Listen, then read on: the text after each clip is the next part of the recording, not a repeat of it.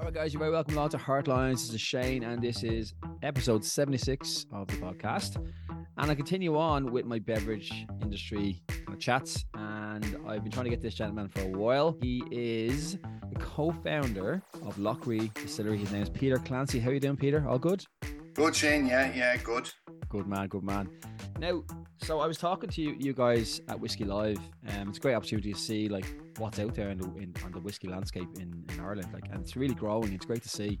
Like 20 years ago, probably wouldn't be the same, but it's great to see. There's a big, you know, push on on the smaller distilleries as well, like yourselves coming up as well. So, how did you get into whiskey making game? Were you always into whiskey, or did you come into it like no i mean the the the kind of short version of the story is is there was a kind of conversation around the family dinner table about something about what we would do with a vacant property that, that we had in in our hometown in Lanesborough our mother was there and, and there was a suggestion about a craft brewery or something and i i, I knew nothing about this space I, i'm i'm an engineer and i yeah. process background and business background and that mm. but my brother michael had been in the space for 20 odd years working as a consulting engineer with a small consultancy firm who, who were specialists in food and beverage. So he he had been in most of the distilleries and breweries around the country and knew the process and knew exactly what was involved. And and I think and and you know some of this stuff you don't realize at the time, but he he would kind of recount this story that for his 30th birthday, somebody gave him a bottle of Redbreast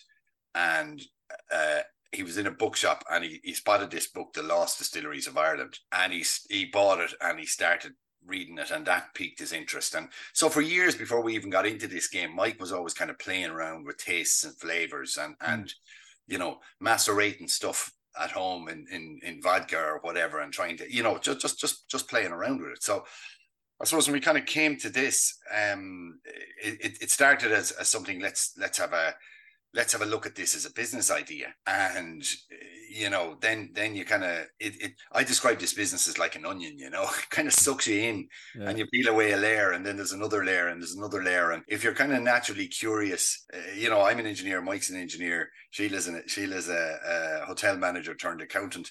Um you, you know the the the, the kind of scientific curiosity that you, you have forces you to peel off the next layer and and you, you know you know, so it's it's it's a fascinating business, and and it is you know it's a fascinating business on all levels. Like it's fascinating business on the product end of it. It's a fascinating business on the equipment and distillery end of it. It's a fascinating business on the marketing end of it. You know, so uh, you know you, you, you kind of get drawn into it, and and over time your your your kind of appreciation for whiskey and your your knowledge grows, mm. right? Um, and that's that's the kind of long and the short of it, you know. Yeah, and like like it's you're part of a your co-founder, so you've got your sister and your brother Mike. So, what would their roles be today? And like as we were talking beforehand, like strengths and weaknesses, like like you have to kind of find out who's going to be in what role, like sales, or who's going to be the head of kind of production or whatnot. So I suppose um, Mike um, and and you know I was saying about him, um, you know, experimenting with with with various tastes and flavors and and and that end of things. So Mike basically is the product man. Yeah. Okay, um, he, and and he's very very good at it. He's got a very strong reputation out there for products we release and and the the variety of them and the quality of them and quality quality first and foremost, I suppose, right? So yeah. we don't put anything in a bottle that that can't stand up to scrutiny. Okay, hmm. so Mike looks after that and and the kind of distilling operations. And bear in mind, we're at a micro distillery scale, so that's you know, um, you know, he, he's able to marry those two roles.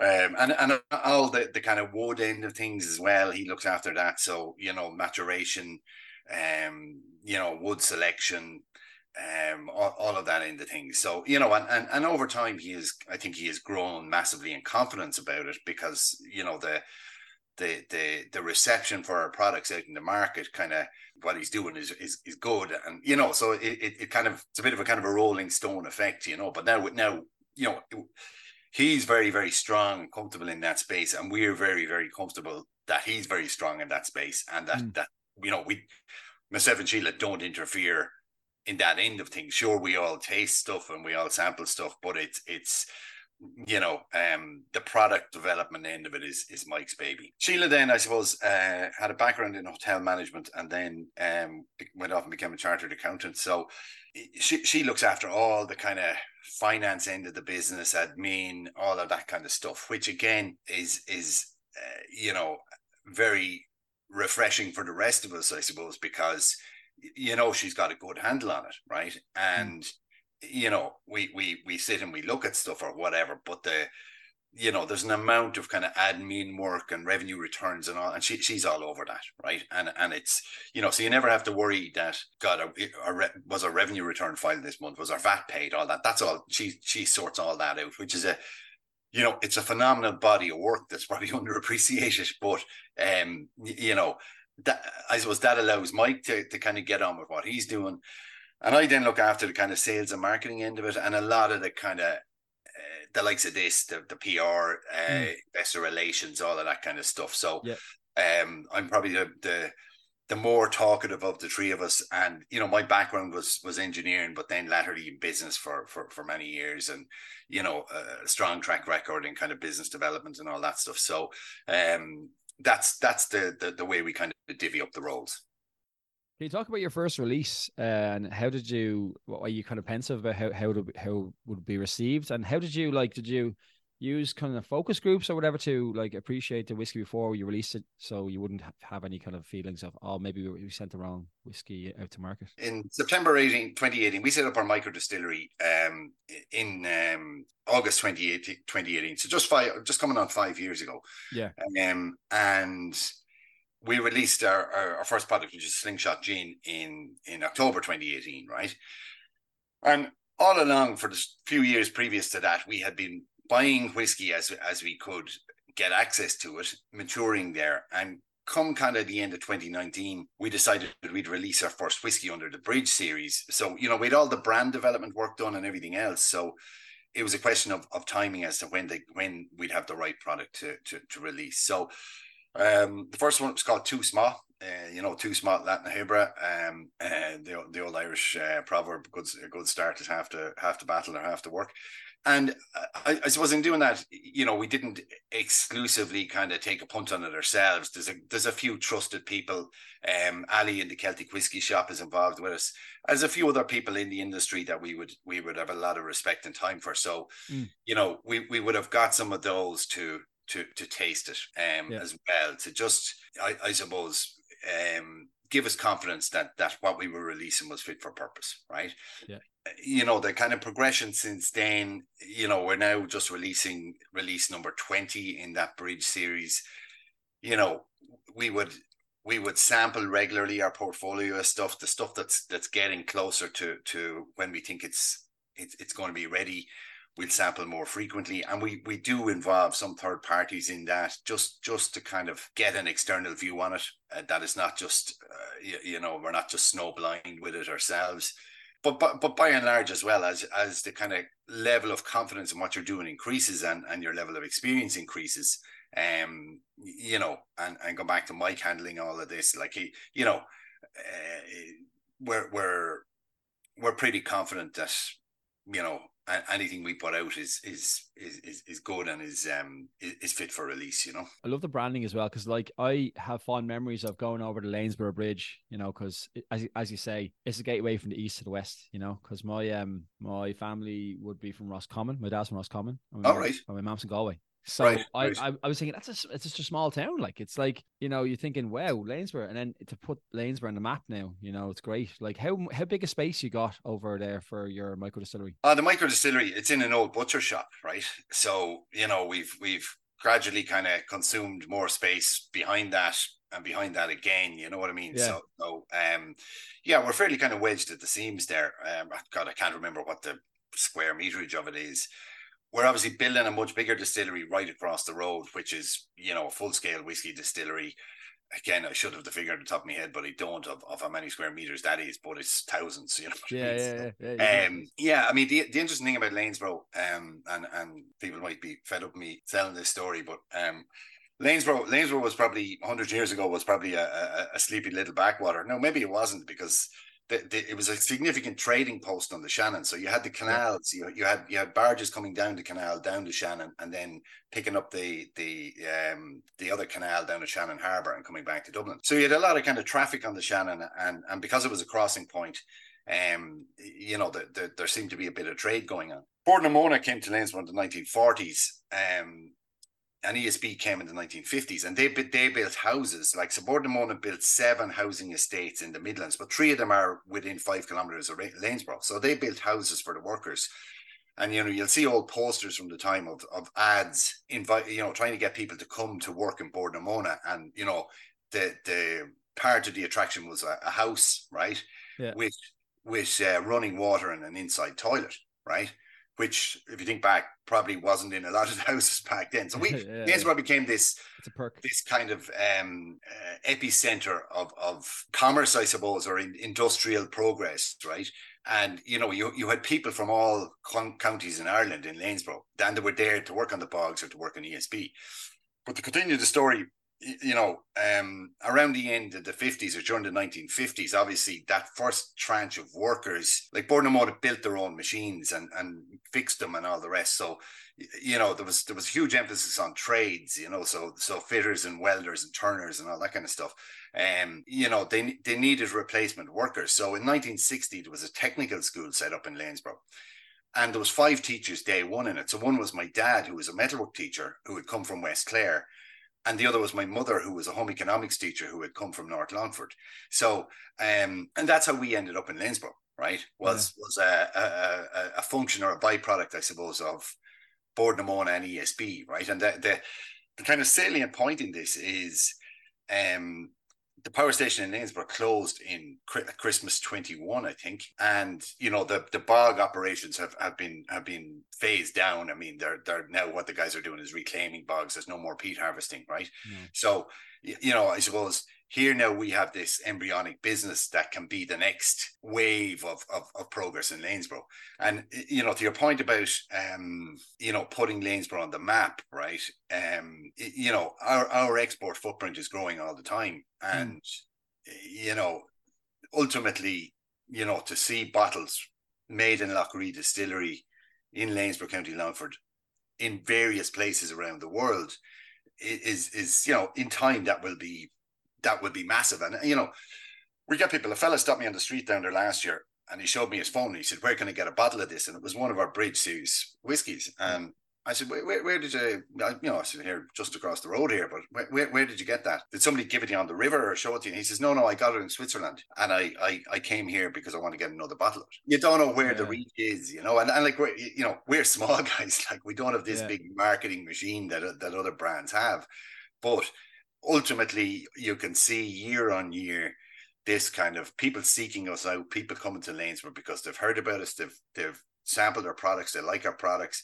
Um, you know, and that and that will grow and grow and grow. And that and that'll as, as the brand grows, it it will, you know, hopefully be good for us and our business. But that's also really good for for the the locality. You know, people coming to Lanesborough now to see us, you know, will go across the road and buy a sandwich or you know go up to town and have a bite to eat or a few pints or whatever and you know so that it, it's it's good for the whole kind of mm. ecosystem locally yeah i actually went on the shannon there uh, a few years ago for nine days, and it passed down through Lanesborough, um, and I ended up in Portrunny because you have a you have a you have a bottle that's uh, called Portrunny. Yeah, yeah, yeah, yeah. And I never even knew this place exists. But if you if you if you're not on the on the on the the lakes, you'll never see it. You know what I mean? Because like it's one of these towns that are small areas that you just don't uh, don't see. Because yeah, I mean it's it's a whole kind of undiscovered part of Ireland, right?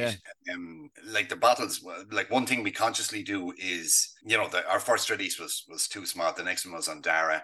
Yeah. Uh, the next two were were to do with the closing of the power station in the bogs. One was called Mount Dillon because the group of bogs was Mount Dillon, and then the other one was the next was called the station, right?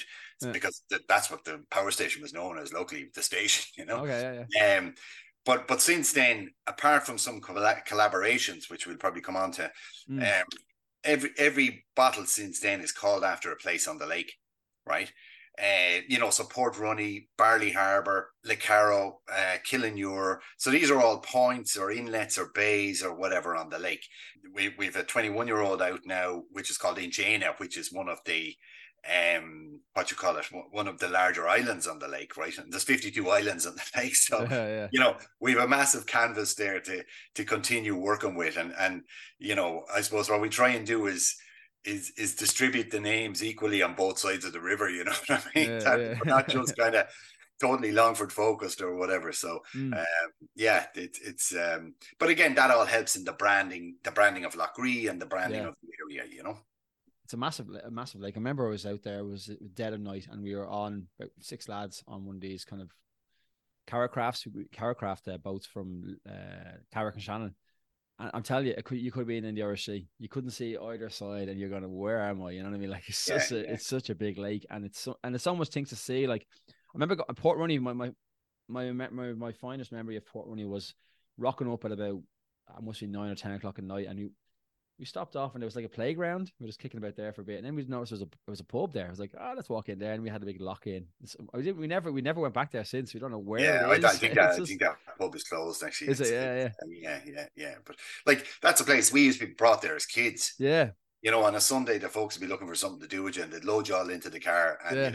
Port Runny, or you'd end up in Elfeet Bay or somewhere, and you know all these places. So, like a, a lot of these kind of names have have kind of significance for us in terms of God. There's there's a place we knew we know well because Yeah. you know that that it and it has a eh, you know some of them have have lots of history going back hundreds of years, but to us, some of them have history going back to. 30 or 40 well 40 years now to, yeah. to our, our, our childhood and very fond memories a lot of them you know Yeah, absolutely, absolutely. I, I and also I also was looking at one you were saying you said your collaboration. You have St. Mel's, you know, in Longford. and again go back to to, to mike and and the wood so these are Yeah. casks that mike would have sourced right i think i think the St. mel's one might have been a red wine cask Oh, nice. uh, the initial that was our first collaboration sent it into st mel's they put brown ale in it um for, for a period i think of several months um obviously took out the brown ale released that as a special sent us back the cask and we put um we put uh i think the first one was five year old malt we have a st mel's number two coming out now which which was a six year old malt again st mel's brown ale unfortunately st mel's went out of business um at the end of last year but we had four casks in with them, right? Which we now have back and filled with whiskey. So the St. Mel's 2 is one of a, a th- there's three more to follow on that. The, the same kind of, um, you know, beer finished um, whiskey, right? The Dead Center stuff is is the same concept. Again, was a was uh, two red wine casks. Uh, we sent them down to Liam uh, down in uh, Dead Center. These are great guys. They put a, I think the first two they put a stout in.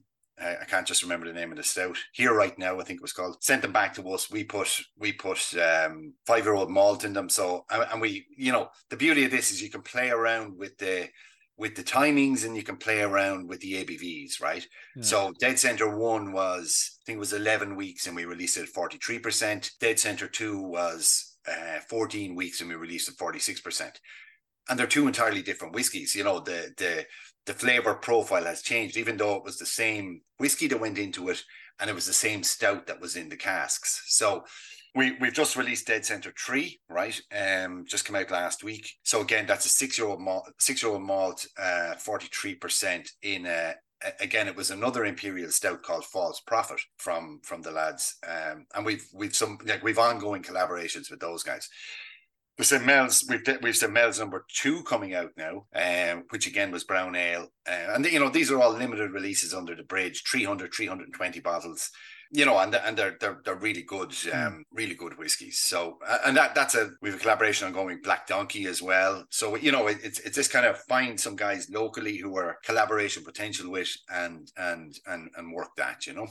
So it's Dead Center and um, their other one was it was it Don, was it Donkey? Uh, Black Donkey, Black, Black Donkey. Donkey. They Black- are up in um God, they're in Roscommon. I think they're up in Boyle or around there somewhere. So Mm. um, yeah, cool. yeah, you know, so they're all interesting. You know, what we see in export markets, I suppose, is demand for for these kind of un, unusual whiskies. You know, the, as as people progress on their whiskey journey, you know, they go Yeah. through the kind of standard stuff and then the step up and the step up. But the the the kind of discerning whiskey guy likes likes different stuff, so long as it's not outrageously priced, right? Yeah. Um, and and these aren't. So that that you know that that kind of formula allows us to kind of keep that moving, and and then you know to give our export partners something different. I mean, obviously the Bart's whiskey, which we come on to, is our is our volume. Yes. A right on the slingshot gin. But if you have something else to give these guys in limited quantities, now it's a cherry on the cake for them, and it helps them to sell your product. So, you, you know, that's that's the kind of strategy behind it. So would that be released to on trade, or just where would you sell it if it's a, if it's a limited uh, release? Limited release. So um, no, I mean online ourselves. Mm. Um, some but some but into on trade, some but into the collector market. You know, we yeah. we pretty much every release is probably 50% allocated before it's released. So we have we have guys who, you know, over the years of Whiskey Live or wherever will say, mm. here, give me a bottle of everything you have, right? Yeah. Everything you release. So, you know, with those guys might contact us twice a year and and they'll just okay, have you got those three bottles or six bottles from? Yeah, we'll have we'll have put them aside for them, and and you know they'll take a delivery in in, in bulk, and that's that's predominantly Irish, but it's not entirely Irish. We have we have collectors in in Austria, we have collectors in Germany, um, we've collectors in in in the um, Baltic countries, you know, and and those guys are quite happy to get access to the whiskey and to pay the pay buy for it at Irish duty and pay the shipping charges, yeah, right? Yeah. But that's so. Um, you know, we we then have have kind of guys locally in the on trade who, um, you know, again will buy bottles of everything everything we release, and they'll you know, there's there's bars locally which have Lough Ree's shelves on them, and that's those guys want to keep keep our stuff on them. And then uh, some of it will go in through through uh, Celtic and in through Irish malts or whatever. So um, yeah, there's a, there's it depends on the releases. Like some, you know, like say say, say the Inchenagh, the the 21 year old malt. There's only 140 bottles of that. Yeah. That's a distillery exclusive right? You know, you, you can't do you can't kind of go out into channel too much with that, right? Yeah. So um yeah, it, it it depends on the depends on the whiskey, depends on the price point, depends on the the the the, the number of bottles. Yeah. Now, I was talking earlier on, and uh, it's on me a little bit. Like I, you were, I was talking about your first release of whiskey, but then again, you were saying gin because gin is is always good to release gin because you're able to make gin quicker than uh, whiskey. So let's talk about the the gin gin side of things over in uh, Lough Ree. Yeah, so I mean, there's Slingshot Gin. Um, listen, it was our first release. Um, it is it was, you know, the the micro distillery decision was, I, I, I suppose, it was a big food fair in Lanesborough in 28, 2017, and you know, we we had an awful lot of work done in the background on on our brand development and product development and everything else, and we we had some equipment ordered.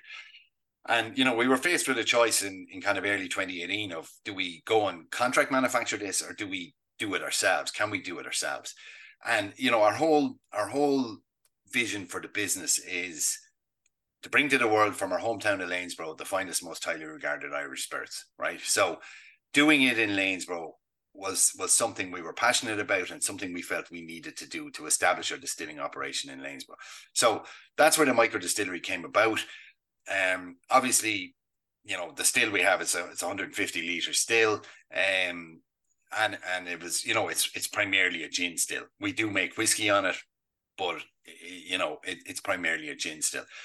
So what what what that allowed us to do setting up the micro distillery was to bring together an awful lot of the kind of work we had done on the brand development, the product development, and get product out there in the market and, and start understanding that side of the business, the whole route to market side of the business. So Slingshot Slingshot is, is, is a combination of four different distillates: a classic gin distillate, a mint distillate, uh, a citrus distillate, and the final one, a peat distillate, right? And again, this is something we were probably didn't realize at the time the the the the, the power of the of, of the last one, right?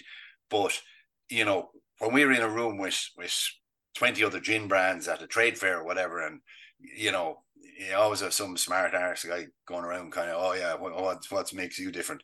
We bring a sod of turf and we say, this is what makes us different because we're the only guys in the world to distill this as a botanical, and it adds a, it adds a different kind of flavor complexity to it that people can't they can't put their finger on until you kind of tell them. So that's slingshot. Um, uh, obviously the other two gins we have are Achill, which is is the only hundred percent Irish gin. So it's Irish whey spirit and Irish juniper. So we've found a source of Irish juniper. Most juniper comes from out in the Balkans uh, like the juniper in, in, Slingshot comes from Bosnia and it's dried, like, and that's be the same for any other distillery. So we found a source of Irish juniper and we distill it fresh.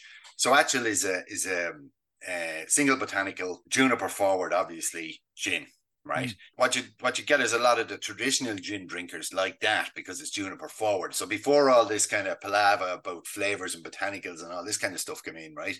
You know, and, and the fishbowl glasses and and when before gin kind of became sexy again, you know, the people who were traditional gin drinkers, I, my theory is they drink gin because they they prefer gin to vodka because they like the juniper flavor, right?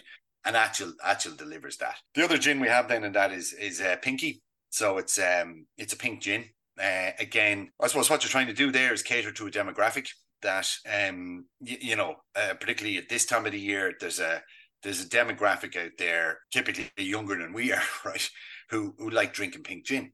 Um, yeah.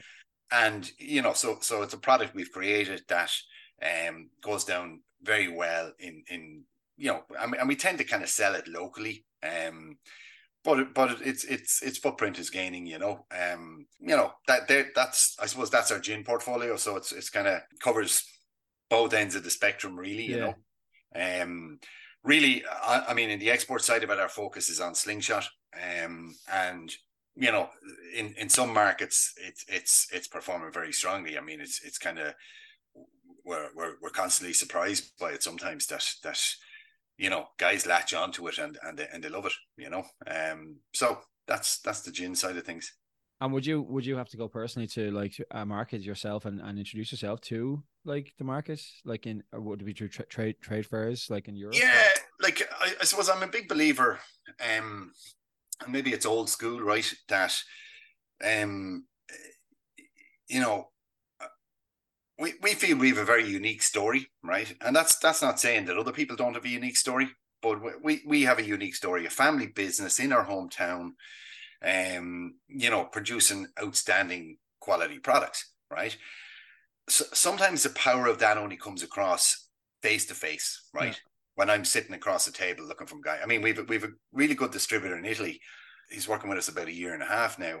You know, we, we had we had set up a meeting with him went over there, walked in the door, and you know, I I kind of gave him the story behind all our brands and everything else. And you know, at the end of it, he says, I had a gap in my portfolio for things. He said, You've just walked in the door with everything I want. And, you know, so now we're doing business with this guy. So that's whiskey, but it's also gin, right? Yeah. So, you know, when they meet you and they they see our passion for what we do and they they you know they see our pro- products and they see the provenance behind our products um and you know and they, and they see the I suppose the genuineness uh, of, of, of what we're about, right? That that can be pretty powerful. It doesn't always work, right? Yeah. So uh, uh, the preference would be to to go and meet these guys. You know, things like trade fairs are very good sometimes because you can go and meet all of these guys all in one place. So trade fair, I mean, the last time we were at ProWein, the biggest one is ProWein in Dusseldorf around Paddy's Day. Mm. Um, you know, you're, you're, you're kind of doing two things at it. You're obviously looking for new business or you're looking for for partners in, in export markets. But some of the time it's it's a very convenient place to meet all your existing partners in the space of two or three days. So it saves you having to fly to France separately or having to fly to, to Italy separately. You can because most of these guys in the business will be at this, right? Yeah. So you know that, that that's the kind of format we adopt is is you know try and try and form the relationships with these guys and then then mind that relationship through regular contact, through through you know personal type contact as often as we can, you know, um, and and and just just try and help them to grow, you know, grow your business on on, on your behalf, like. Very good. You were saying about the story, like I, let's get into Bart's whiskey because that's that's um in tribute to your father, and your first blend released. Talk about that. You know, we obviously had the bridge whiskies from going back to to 2019 um, obviously, you know, we had all these great plans heading into 2020, and like the rest of the world, uh, they all they all uh, went on hold for a while. Yeah. Um, but it, you know, in the course of that, what we were seeing was as soon as people saw, oh, here's somebody else with Irish whiskey, you know, you start to then get a raft of, of export inquiries, right, from all kinds of diverse places. You know, and working through those, what you realize is actually what guys are looking for is you know, they'll buy a small quantity initially, but they're looking at the scalability of it, right? And they want to be able to buy something that they can buy a pallet. If that works, come back and buy several pallets and get the same product and and and grow the business that way. So what we realized in that is that using the bridge for that wasn't wasn't going to work because you know you you you no matter how many times you explain to guy, listen, there's only 300 bottles in this release. You can have the whole release, or you can have 10 cases or 20 cases of it, or whatever, right? And I'll have another release coming in a, month or two months' time, right? right? But don't come back to me looking for the same whiskey in two months because it'll be gone. You know, ultimately, that story that became kind of hard, right? So what we realized in that was we needed to, and and and bear in mind the bridge whiskies are are more expensive whiskies, right? Mm-hmm. What we realized was we needed to develop a blend we got with um with the guys up in Great Northern, the late Brian Watts, um, who, who we had a lot of time for. Um, and you know, we had a fair idea, I suppose, what we wanted to do with with the liquid from, from the outset, but it was a, it was a question of kind of going up there, working through it with them, and then multiple multiple iterations after that. We got the product. Uh, I suppose constituents or the the the, the blend right, okay. And mm. again, you were asking about external influence in this. Um, you know, we, we would have Mike would have done most of the running on this, but there was a couple of third party people, um, you know, who we, we have a lot of respect for in the industry, who we we leaned on as well in this to to, to kind of give their input in it. So ultimately, what we've ended up with is this complex whiskey. The other the other side of this then was the the story, the brand story. And I mean, our dad Bart, he, passed away in 2010 before we even got into all of this, right? Mm. Um, but he was a metalwork teacher, so he was a, he was a technical man. He was brilliant, brilliant with his hands. You know, you, you, I'm still amazed. You'd still think of things that God that did. You know, he, he could he could, as I described, he came from a, a time when people didn't buy new stuff; they just fixed what they had, right? Yeah, and yeah, that was some of that was was necessity, uh, and some of it was just capability, right? So he was always tricking around with stuff. You know, there was there was loads of times in our whole kind of journey of setting up the micro distillery and, and everything that's happened since where you've kind of looked back and said, his dad would have loved that. He would have, you know, us putting the still together and, oh, like at, at this stage, we would be beating him out of the place. Like if, he was, if he was alive now, he'd be going, Dad, would you just go home and just go away and leave us alone? Yeah, yeah. You know what I mean? In, in in the latter years of his life, well, probably the last 20 years of his life, um, he got into clocks so clocks was his passion, fixing clocks. So he'd go off to auctions and he'd, he'd come home at all hours of the morning and he with bootloads of old clocks and he'd he'd, he'd fix them, you know. Right. So he he'd just tremendous skill with his hands, but also tremendous patience, right? So he could he'd take apart a clock and more impressively, he put it back together again and get it working, you know.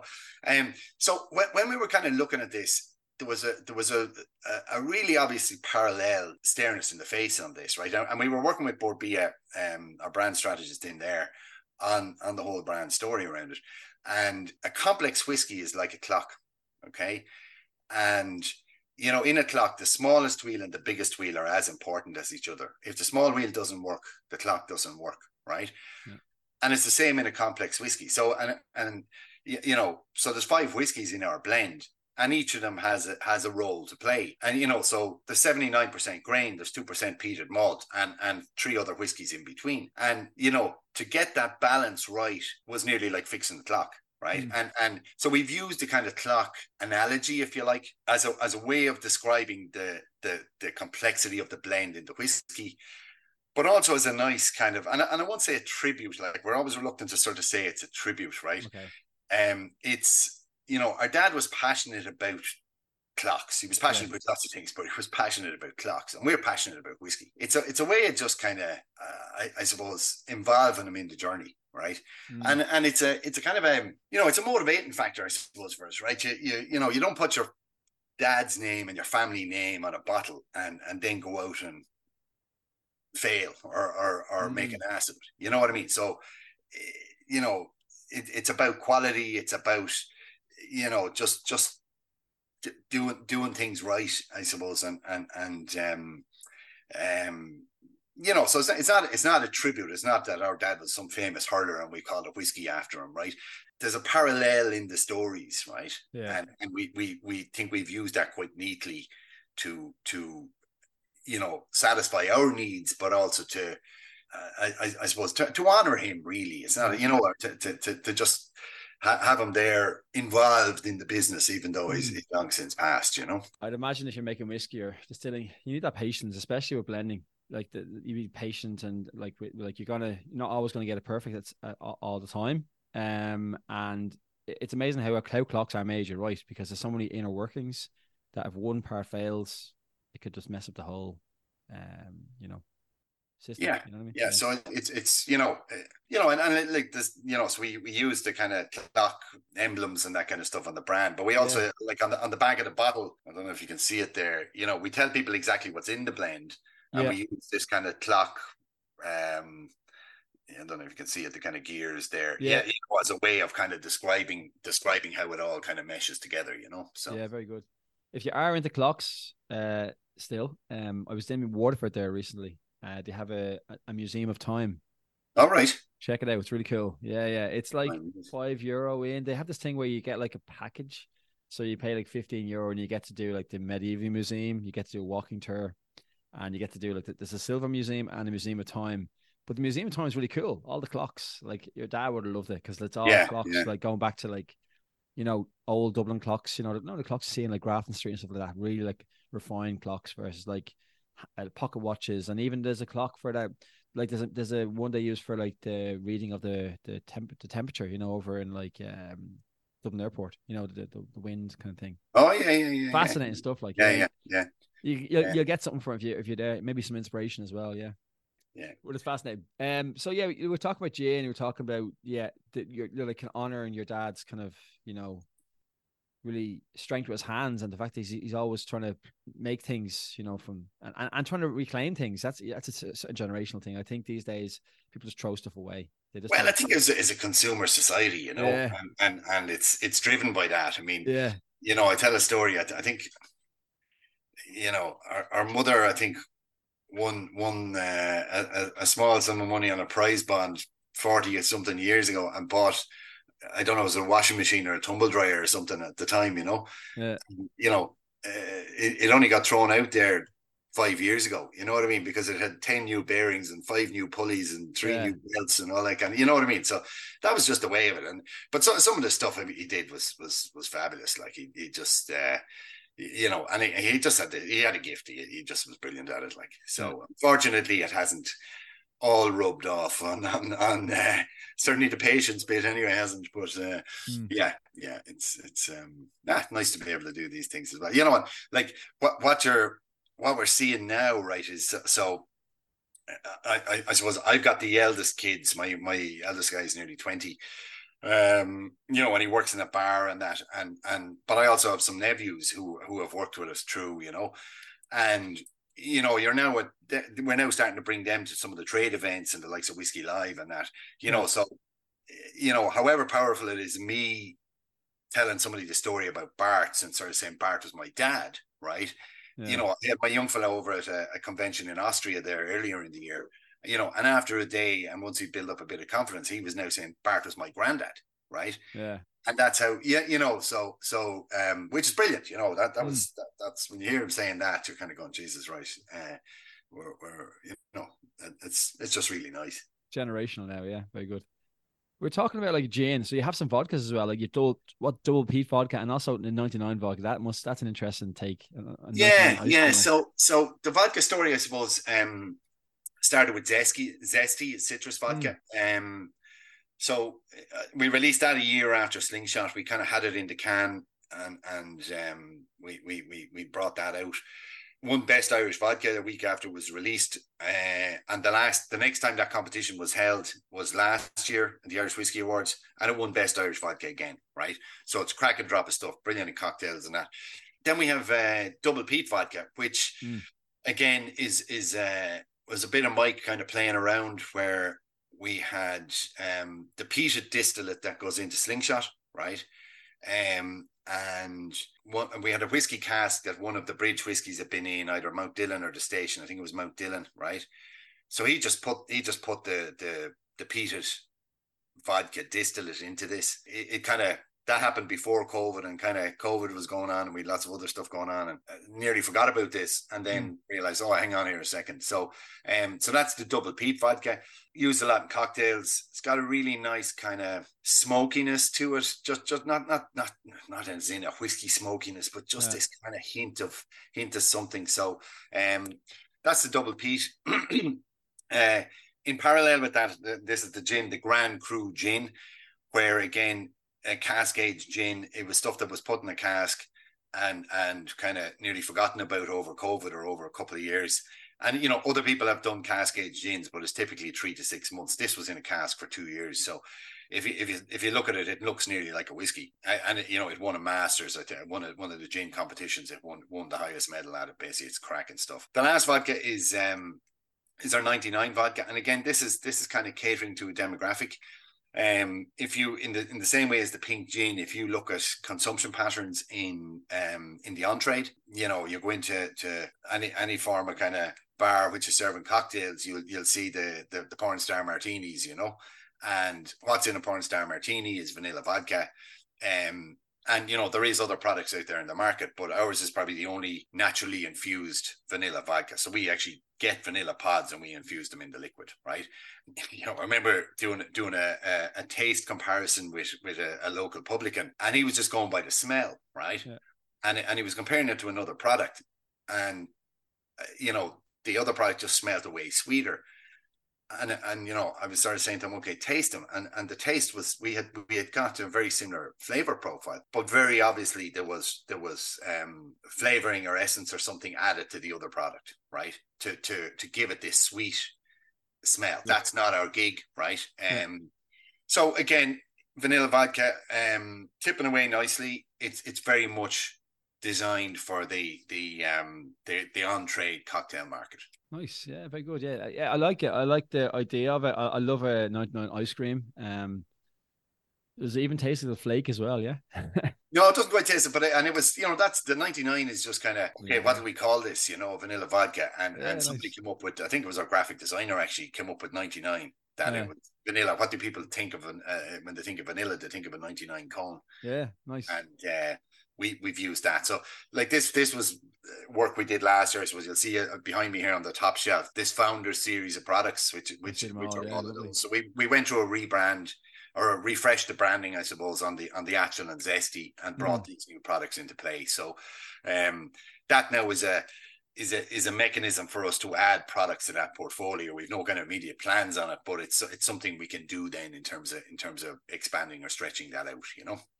Right. Now you've lot you've lots of a mixture of different barrel finishes. Like, eh, do you use ex bourbon, ex sherry, any Irish oak, or I know you use some port. I haven't used any Irish oak yet. Um, no. again, Mike is is is the expert on this. I suppose it's mm. um, you know, I, I suppose over time, and and some of this came via our relationship with Ali in the Celtic Whiskey Shop. Was was uh, in in in the early days, he would have pointed us at some good quality casks, um, liquid, right yeah. but also some some you know he he he had his own the, his, his Celtic Cask series, right? But again, it, it's it's doing the groundwork, so that's that's a make you know a product of kind of going to going to trade events, going to conferences, building up relationships, Mike getting to know guys who are in the cask business, going out to guys, going out to Bordeaux or going out uh, to wineries or, or, yeah. or you know, whatever. And, and at some level, casks are a commodity, right? By virtue of that, nearly there's an inclination to to to simplify it, right? So you have guys who are in the cask business who probably have no right being in the cask business because they they're they they're just seeing that cask as a as a as a commodity, right? Mm. You know, Whereas really, if you're going to put stuff in in sherry casks, if, if you're going to put expensive liquid into into expensive casks, right, you want to have a fair degree of certainty that you know um, the cask is good enough for the liquid you're putting into it. You, you, know, like if you, if you if you think of a think of a cask of ten year old, fifteen year old malt, right? If you're mm. going putting that in a finishing cask, I mean, there's there's there's many thousands of euros worth of value, right? Yeah you want to make sure what you're putting it into is is reflective of that, right? Yeah. Um, and and that's that's I won't say it's a black art, but that there's many pitfalls in it, right? Yeah, yeah. And Mike has has has grown in his kind of understanding and confidence and maturity in that over over over several years, and and is you know he looks after that of things because he's he's he's got a really really good handle on it, you know, and you know so that that's going on all the time. We're looking at casks now for product we mightn't bring out for another three years. Mm. You, you know what I mean? You're you're yeah, yeah. Uh, you're all the time watching what's available on the market, what whiskey you have, where what stage the whiskey is at, where you, you know, uh, like where we like we haven't brought out any pot still yet under the bridge, but we have multiple casks of it. It's certainly 18 months, if not two years, if not three years before we're going to bring some some of that pot still out, right? Yeah. We're working away on that Uh, you, you, know, and, and that's that's the kind of beauty of this business is you can't be, you can't sort of say, oh Jesus, right, we'll bring out a pot still with a sherry finish, yeah. you know, in three months' time. You have to, you have to incubate it uh, for, for for that. So yeah, yeah, and and that that's the kind of evolution of the business is is kind of going from you know what will be released next, what will be released next to the last couple of years where uh, we now have a more longer term roadmap, I suppose, a release plan in terms of what whiskies we're bringing out and when we're bringing them out, um, and, and and that kind of stuff. So you know that that's you know and, and, i suppose that's the challenge because you're you're you're you're trying to marry the selling what you have and what you've released right with ensuring you've you've got enough stock to to to to keep that going and to grow yeah. the thing um yeah, yeah, going out over a number of years yeah yeah yeah yeah no it, it is interesting as well i mean like that and another reason why i wanted to speak to you guys and um from Lough is I was talking to Mike at the Whiskey Live, and he showed me your uh, the the innovative bottling system thing. So where did that come from? Where did the idea? Um, oh, Eco Spirits, yeah, yeah where did that come from? Um, the, the the engineers in us, um, and Mike is an engineer as well. Is yeah. is, kind of you're always looking at what's new out there and and and um, new stuff and that.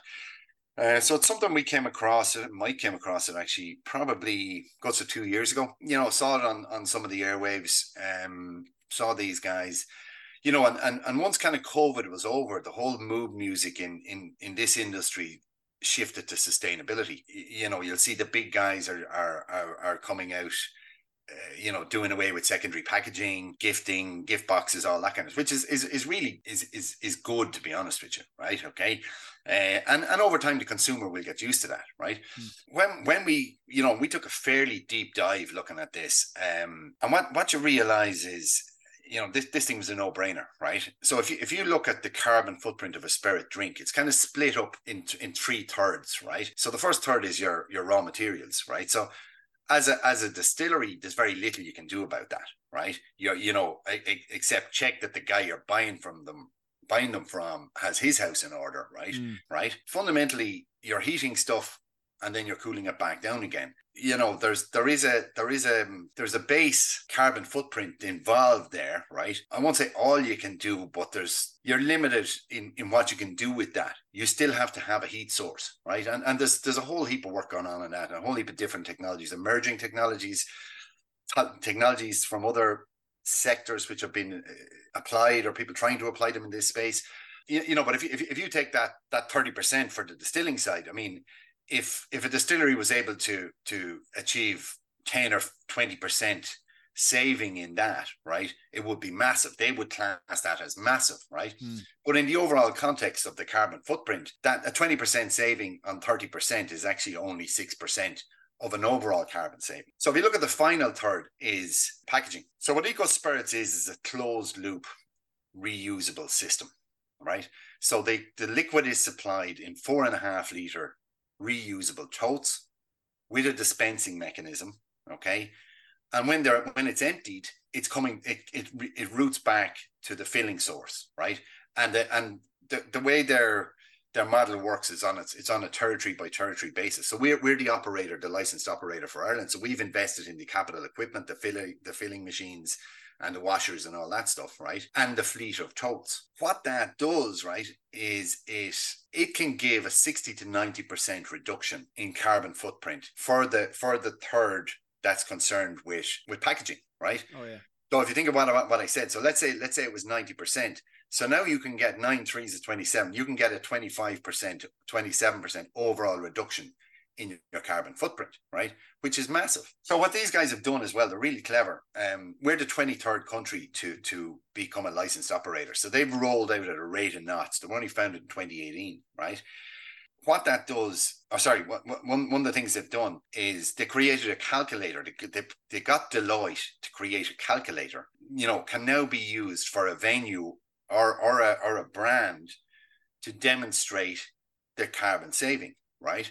So, you know, by plugging in a, a, number of variables and it factors in the cost or the, the carbon footprint, getting the equipment and getting the, the totes and everything else, what what they see is this 60 to 90% reduction in carbon saving. There's obviously some economic benefits as well. As a as a brand, you now don't have to invest in bottles, you don't have working capital tied up in loads of bottles. It will make us more competitive as brands, right? Us smaller brands and give us give us a fighting chance in, in the in the market out there.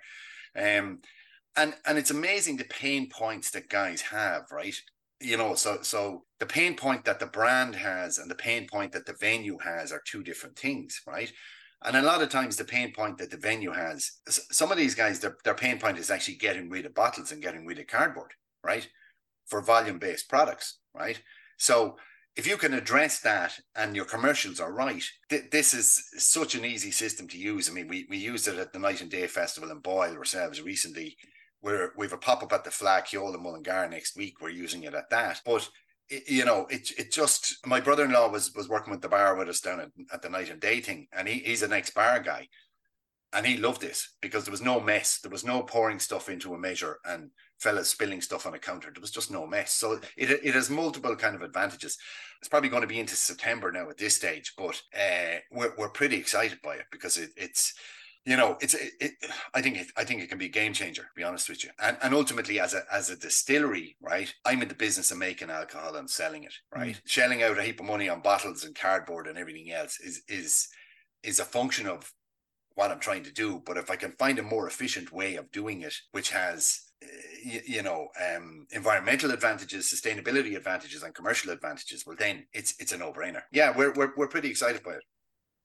No, it's really good. Yeah, it's, it's interesting. I guess uh, we work, as you said, for events in, in regards because you know it's if it's it's compact, it's easy to uh, use, and it's less waste, I guess, as well. Ma- massively, yeah, yeah, massive, mm. yeah. But it's it, you know, um, there's a I, we think there's a massive play in in the pouring space um in markets with it you know and it's it's it's not just our brands i mean it's free for other brands to come on onto the platform you know, obviously we will fill the product for them. Yeah. Um, but yeah, it, it's we're we're seeing new applications for this every week, you know. Um, so we're we're pretty excited to to to kind of get it up and running and and uh, see where it goes, you know. Yeah, very clever, very clever. Uh, also, do you have any plans for a, a visitor centre over in Lanesborough uh, Lough Ree? Yeah, I mean, in, in the we have a very small setup at the minute where we are, you know, and we, we do get a, a raft of people calling into us. Um, yeah, in, in in the bigger scheme across the road, which we we'll get started on this year at some stage, we, we do have a more enhanced visitor visitor center in that. Yeah, I mean, it's kind of funny one. I'm, I'm I think how people consume data has changed right? I'm less and less convinced of the need to to put in a massive built footprint infrastructure that you have to maintain right? You know, if I, if if I look at my kids now, you know, everything is on the phone, you know, so so you know, I, th- I think there's ways of doing this cleverly, um, you know, while while still delivering this this kind of in, in I won't say enhanced experience, but you know, what what what people like when they come to us is is authenticity of it, right? Mm.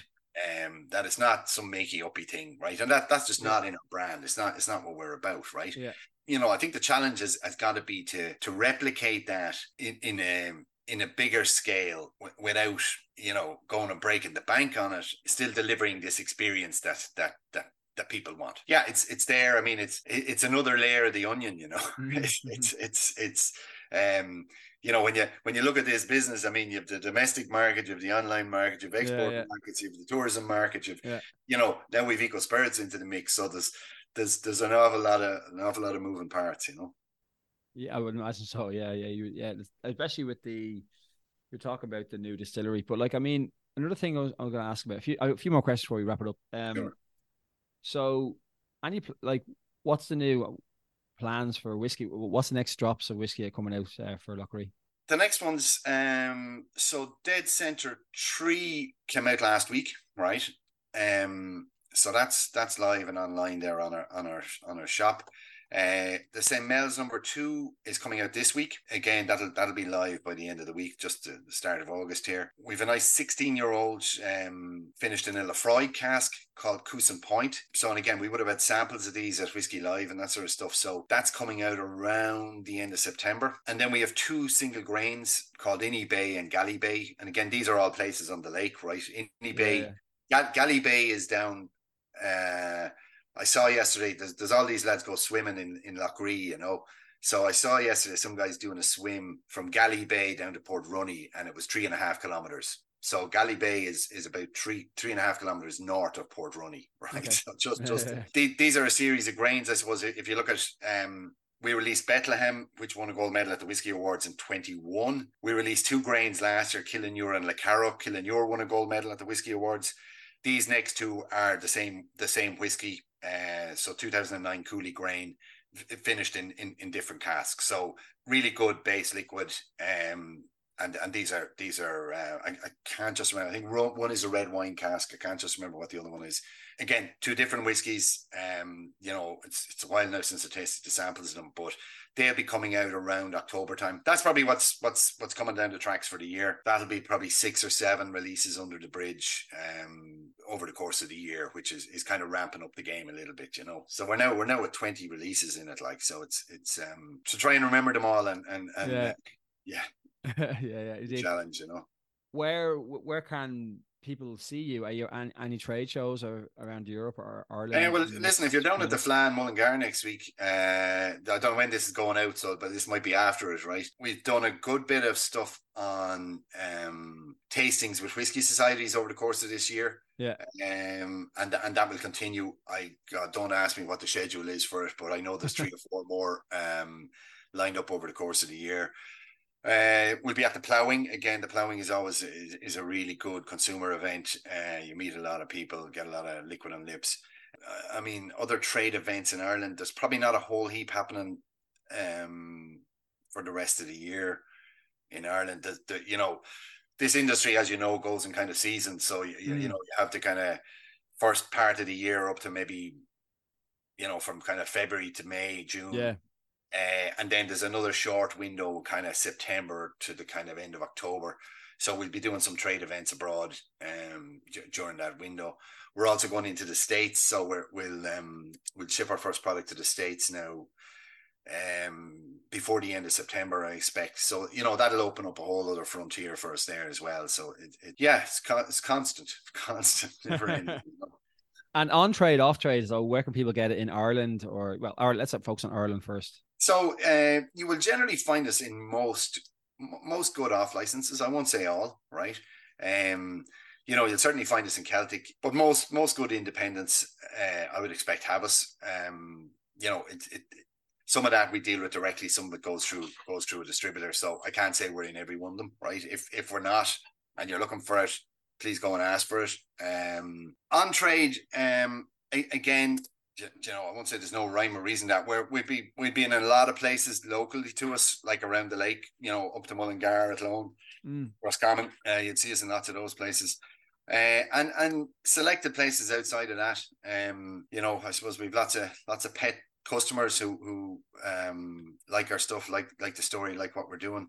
Um, so yeah, it's it's you know, I, I suppose we're small guys. We don't necessarily have the footprint that that some other fellas have or don't make as much noise as some of them. But and and like realistically, and this is not to be dismissive about this because your your your domestic market is important, right? Yeah. But for a business like us to to succeed and thrive, right, it's export driven. Yeah. Right. There's five million people on the island here, mm. seven million if you include the north, right? Uh, there's five million people in Memphis, yeah. right? So, you, you know, um, and and and as the kind of home of Irish whiskey, there's an awful lot of Irish whiskey brands on the market in Ireland, and there's a you know it, it's an increasingly crowded space, and for you to carve out your piece of that can be quite difficult, right? Yeah. Um, whereas the the bigger play is is in export markets, and and you know to be honest with you, that's where an awful lot of our focus is. Rightly so, yeah, absolutely. You're right. You're right. Is it or a, or a small country compared to America or just Europe in general? Absolutely. Yeah, yeah. Now, Peter, I'm going to let you go. You've been been great to chat to and just get a deep dive into your story and uh, enjoy the fla uh, when it comes. And uh, hopefully, I might see you soon someday, maybe around. Yeah, yeah, yeah, absolutely, whatever. absolutely. And, Very uh, good. Yeah, talk to you soon. Okay. Good. That was a pleasure, Shane. Thanks a million. Thanks, Peter. Take it easy. Yeah. Thanks. Cheers. See you. Bye bye. Thanks. See you. See you. And that was Peter Clancy from co-founder of Lough Ree Distillery in Lanesborough, County Longford. Just on the, from my memory as a child, the, it's the gateway from the east to the west over the bridge, Lanesborough Bridge. Uh, I hope you enjoyed the episode. It was very interesting to hear his story and being a small distillery in the island of Ireland, towards the in the Midlands, going towards the west of Ireland. And if you enjoyed this episode, please like, share, comment, share with a friend Find me on Instagram at Hartelines Podcast. This has been episode 76. Um, once again, and take it easy. Remember, you're always welcome here on Hartelines. Take it easy and bye bye.